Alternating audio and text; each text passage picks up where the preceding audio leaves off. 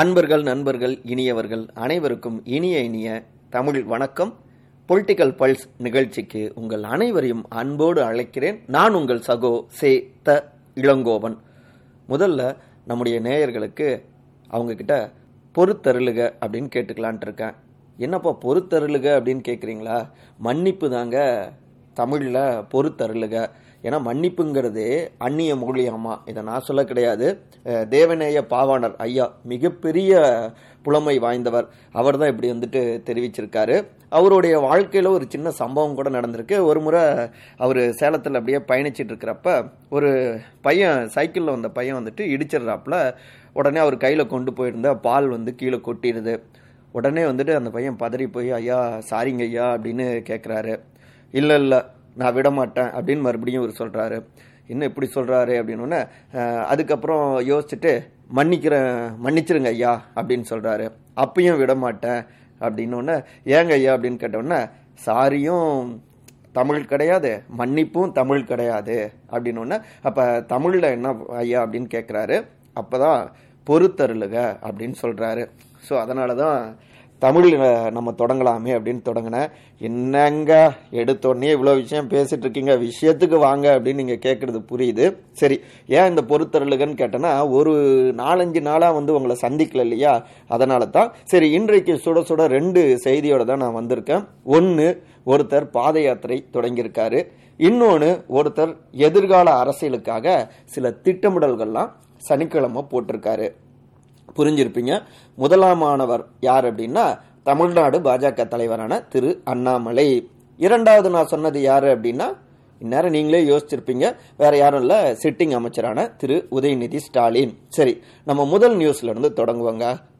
கிட்டத்தட்ட நூத்தி அறுபத்தெட்டு நாட்கள் இருநூத்தி முப்பத்தி நான்கு தொகுதிகள் முழுமையாக பாத யாத்திரை செஞ்சுட்டு மிகப்பெரிய அளவில் மாற்றத்தை கொண்டு வரணும்.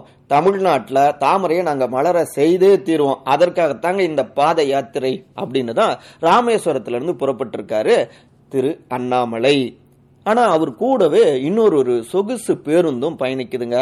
அந்த பேருந்து பார்த்தோம்னா உள்ளுக்குள்ளார ஏசி இருக்குது அப்படியே பிரம்மாண்டமாக அழகாக இருக்குது என்னப்பா பாத யாத்திரைன்னு சொல்லிட்டு பேருந்தெல்லாம் கூட்டு போறாரு அப்படின்னா பேருந்துல பயணிக்கிறார் நிறைய இடங்கள் அதே நேரத்தில் கொஞ்சம் நடக்கவும் செய்யறாருன்னு புது புது டிசைன்ல அங்கேருந்தும் தகவல்கள் வருது. அவருடைய ஆர்மிலாம் அப்படிதான் சொல்லிக்கிறாங்க. அந்த பேருந்துலயும் ஒரு சர்ச்சை ஏற்பட்டதுங்க. என்னன்னா நம்முடைய திருவள்ளுவர் இருக்காரு இல்லையா? அவருக்கு காவி உடை வந்து அதுல போட்டிருந்தாங்க. ஏற்கனவே திருவள்ளுவர் எந்த விதமான மதம் ஈனம் மொழி சாதி எதுக்கும் சேர்ந்தவர் கிடையாது. அவர் உலகத்துக்கே பொதுவானவர்.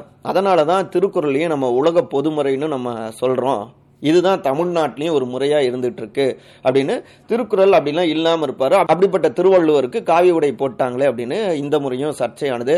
அது மட்டும் இல்லாமல் ஃபோட்டோவை அப்படியே ஃபிளிப் செஞ்சுருக்காங்க. அதை எடுத்து அப்படியே வார்த்து பஸ்ஸில் ஒட்டியிருக்காங்க.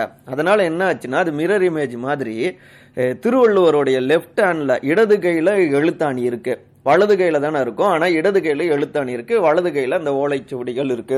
இதுவும் சர்ச்சையாகி இருக்கு இப்படி சர்ச்சைகள் பல இருக்கு. அதோடு தான் தன்னுடைய பாத யாத்திரையும் தொடங்கியிருக்காரு. உள்துறை அமைச்சரான திரு அமித்ஷா தான் வந்து தொடங்கி வச்சிருக்காரு. இந்த இதுல உள்துறை அமைச்சரான திரு அமித்ஷா தான் வந்து தொடங்கி வச்சிருக்காரு.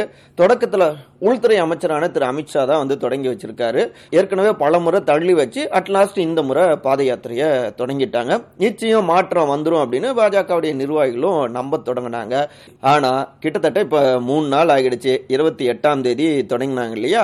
இந்த மூணு நாளிலும் பார்த்தோம்னா இது என்ன வகையில் தாக்கம் செலுத்திருக்கு அப்படின்னு அங்கே இருக்கக்கூடிய நம்முடைய செய்தியாளர்கள் விகடன் செய்தியாளர்கள் அப்புறம் நிறைய ஊடகங்கள் இப்படி பலரிடமும் வந்துட்டு விசாரிச்சுட்டு அங்கே இருக்கக்கூடிய பொதுமக்கள்கிட்ட விசாரிச்சுட்டு பார்த்தோம்னா பெருசாக எதுவுமே தாக்கம் செலுத்தலை அப்படின்னு தாங்க தகவல் வருது. என்ன அப்படின்னா தொடக்க தினத்துல சும்மா ராமேஸ்வரம் பேருந்து நிலையத்திலிருந்து ராமநாத சாமி கோயில் மேலவாசல் அது வரைக்கும் ஒரு ஒன்றரை கிலோமீட்டர் தான் நடந்திருப்பாருங்க.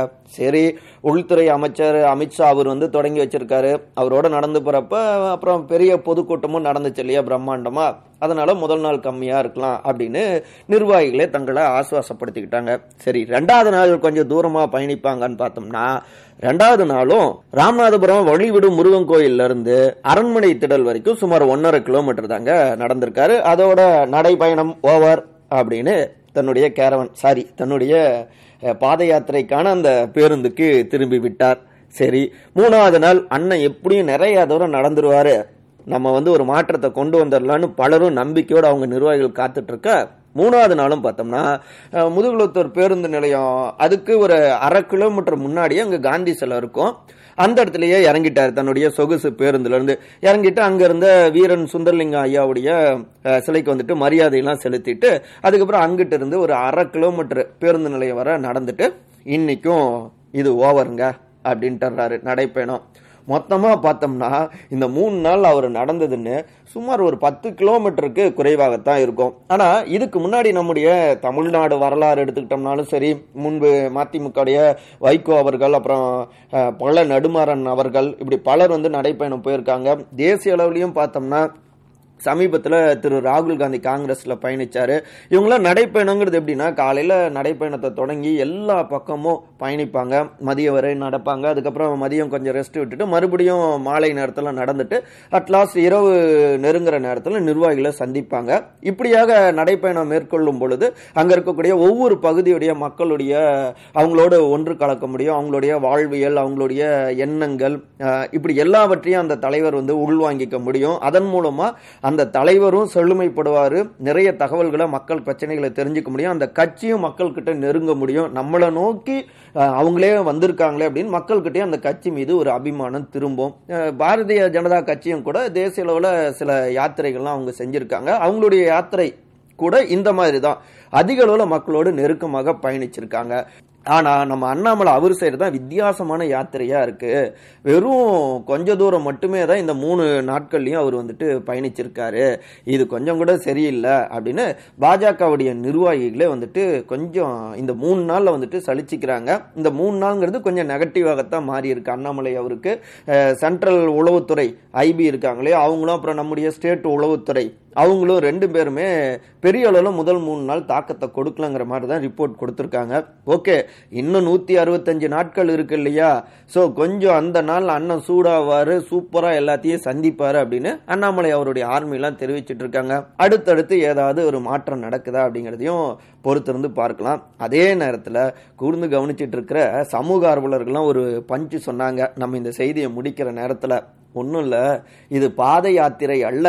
இது பாவ யாத்திரை அப்படின்னு தமிழ்நாடு முதலமைச்சரான திரு மு க ஸ்டாலின் அண்ணாமலை அவருடைய பாத யாத்திரையை விமர்சனம் செஞ்சிருந்தாரு.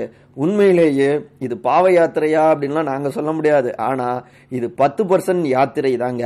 ஏன்னா பத்து பர்சன்ட் அளவில் தான் அவர் நடக்கிறாரு. மீதி தொண்ணூறு பர்சன்ட்டும் பஸ்ஸில் தான் போகிறாரு இந்த நூற்றி அறுபத்தஞ்சு நாள் பேலன்ஸு. இன்னைக்கு சேர்த்தோம்னா நூற்றி அறுபத்தி நான்கு நாட்கள். எப்படி அவர் போறாருன்னு பொறுத்திருந்து பார்ப்போம் அப்படின்னு பஞ்சு வச்சு முடிக்கிறாங்க. கூர்ந்து கவனிச்சிட்டு இருக்கிற சமூக ஆர்வலர்கள். பார்ப்போம். அண்ணாமலை அவர்களுடைய காதுக்கு பொலிட்டிக்கல் பல்ஸும் எட்டுகிறதா என்று.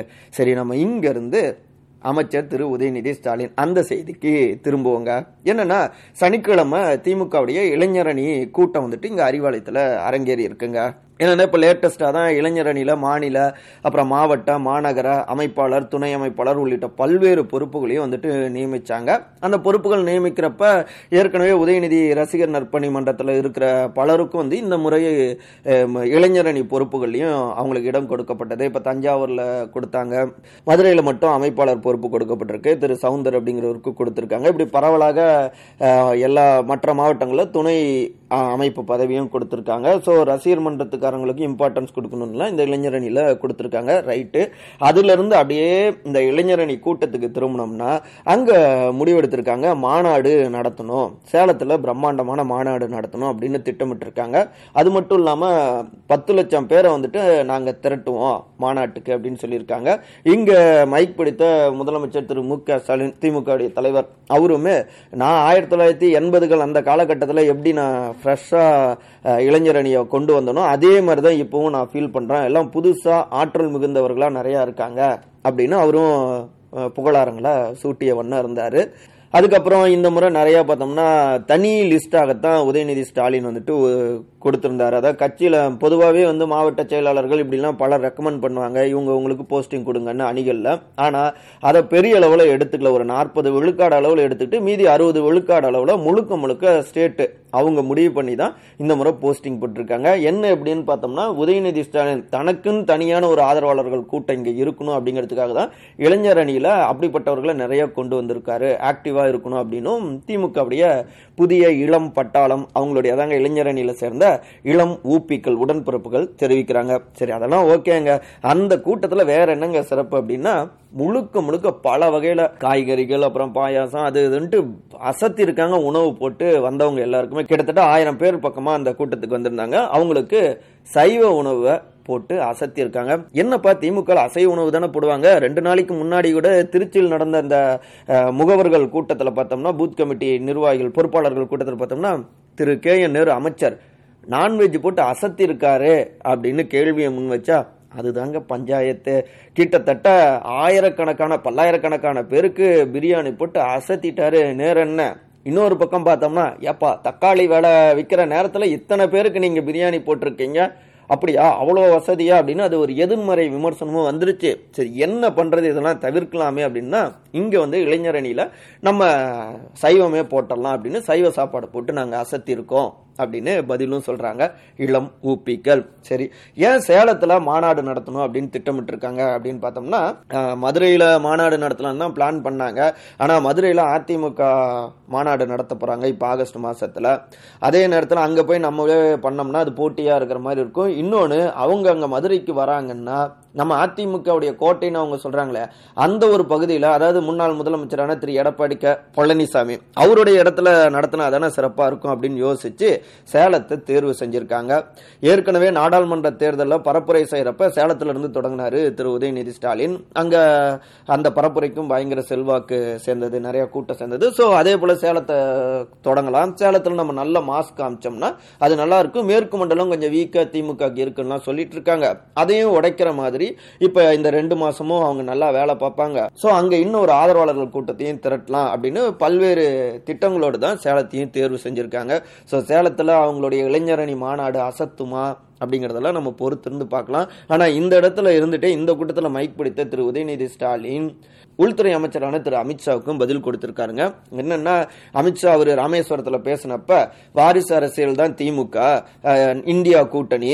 அதுல பார்த்தோம்னா மு க ஸ்டாலின் அவருக்கு தன்னுடைய மகன் உதயநிதி ஸ்டாலினை முதலமைச்சர் ஆக்கணும்னு ஆசை அப்படின்னு கடுமையாக விமர்சனம் பண்ணியிருந்திருக்காரு. அதற்கு தான் பதில் கொடுக்குற மாதிரி உதயநிதி ஏங்க நான் மக்களால் தேர்வு செய்யப்பட்டு வெற்றி அடைஞ்சு இப்போ அமைச்சராகி இருக்கேன் உங்களுடைய மகன் திரு ஜெய்ஷா இருக்காரு அவர் எந்த கிரிக்கெட் கிரவுண்டில் போயிட்டு ஆடி எங்கே போய் மேட்ச் விளையாண்டு எத்தனை ரன் அடிச்சு அந்த அந்த பொறுப்புக்கும் அகில இந்திய அளவிலான அந்த கிரிக்கெட் சங்க அந்த பொறுப்புக்கும் அவர் வந்தாரு. இதற்கு பதில் சொல்லுங்க பார்ப்போம் அப்படின்னு கேள்வியும் வச்சிருக்காரு. ஆக மொத்தத்தில் அரசியல்ல காரசாரமான வாதங்கள் விவாதங்கள் அப்படின்னு ஓடிக்கொண்டிருக்கு.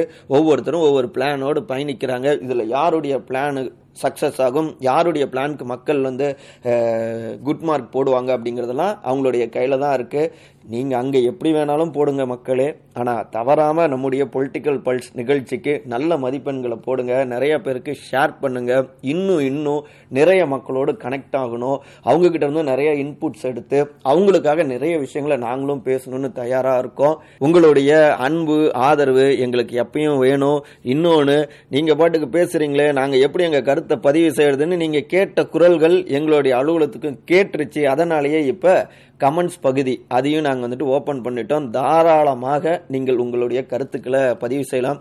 ஆனால் நான் வளர்ந்து வந்துட்டு இருக்கிற பையன் லைட்டாக நம்மளை விமர்சனம் பண்ணுங்க வச்சு பண்ணுங்க ஒரே அடியாக வச்சு செஞ்சிட வேணாம். எதுவாக இருந்தாலும் உங்களுடைய அற்புதமான வாய்ஸை நிச்சயமாக நாங்கள் ஏற்றுக்கொண்டு அதில் சரி இருந்ததுன்னா நாங்கள் அடுத்து வரக்கூடிய நிகழ்ச்சியில் எங்களை சரிப்படுத்திக்கிட்டு தொடர்ந்து உங்களுக்காக எங்களுடைய சேவைகளை தொடருவோம். நன்றி வணக்கம்.